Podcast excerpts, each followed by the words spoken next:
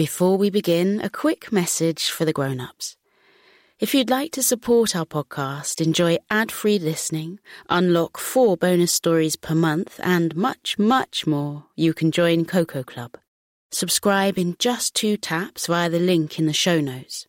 But now, here's a quick word from our sponsors. Hey, Abbe here. You can listen to this episode in full by joining the Koko Club today. You'll unlock the weekly Wednesday episode Enjoy ad free listening and help support Coco sleep so we can keep making the show. Sign up on Apple Podcasts or for all other podcast players, click the Supercast link in the show notes. Anyway, here's a preview of this very special episode.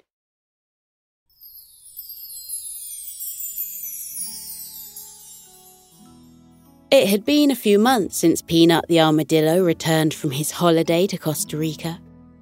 Peanut worked so hard as a guardian of Sleepy Forest, and his holiday had done him the world of good. He returned from his vacation feeling rested, re energized, and full of entertaining stories to tell his friends. He told them all about how he had drunk from coconuts on the beach, swam past Costa Rica's coral reef, learned how to salsa dance from dancing jaguars, eaten the most delicious foods, and enjoyed lots of sleepy siestas. Everyone had been so envious of Peanut's delightful holiday, and he looked back on it all very fondly.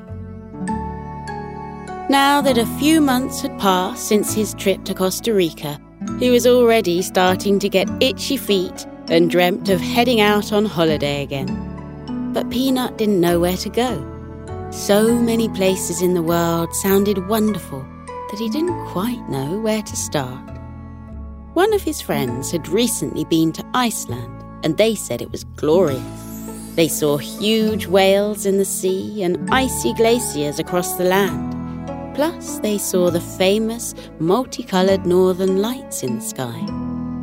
But Peanut had also read in a magazine about a place called Tokyo in Japan that looked rather impressive. In Tokyo, there were ancient temples and Zen gardens full of cherry blossom trees. Peanut also thought that the sushi looked very tasty. There were so many good options out there, and Peanut wanted to explore as many countries as he could. But the question was, where should he go next? One morning, Peanut was enjoying a nice warm cup of tea on his work break when the post arrived. A cheerful pigeon delivered a letter to Peanut before fluttering away. What have you got there, Peanut? His friend Arnie the armadillo asked. Peanut wasn't sure. He wasn't expecting any mail today. He tore open the envelope and slid out the card inside.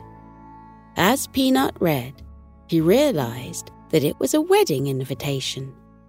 Peanut's good friend Squeaky the otter was getting married to her sweetheart called Snub in their homeland of Scotland.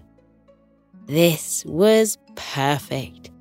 Peanut had an opportunity to take another holiday, and Squeaky and Snub had done all the deciding for him. He would fly to Scotland for his next vacation. The wedding was in one month's time on the Isle of Arran, which was a small island just off the coast of Scotland. Peanut immediately booked his flight for the trip and sent an RSVP to his friends, letting them know he would be attending their special day. Listen to the full episode by joining the Koko Club.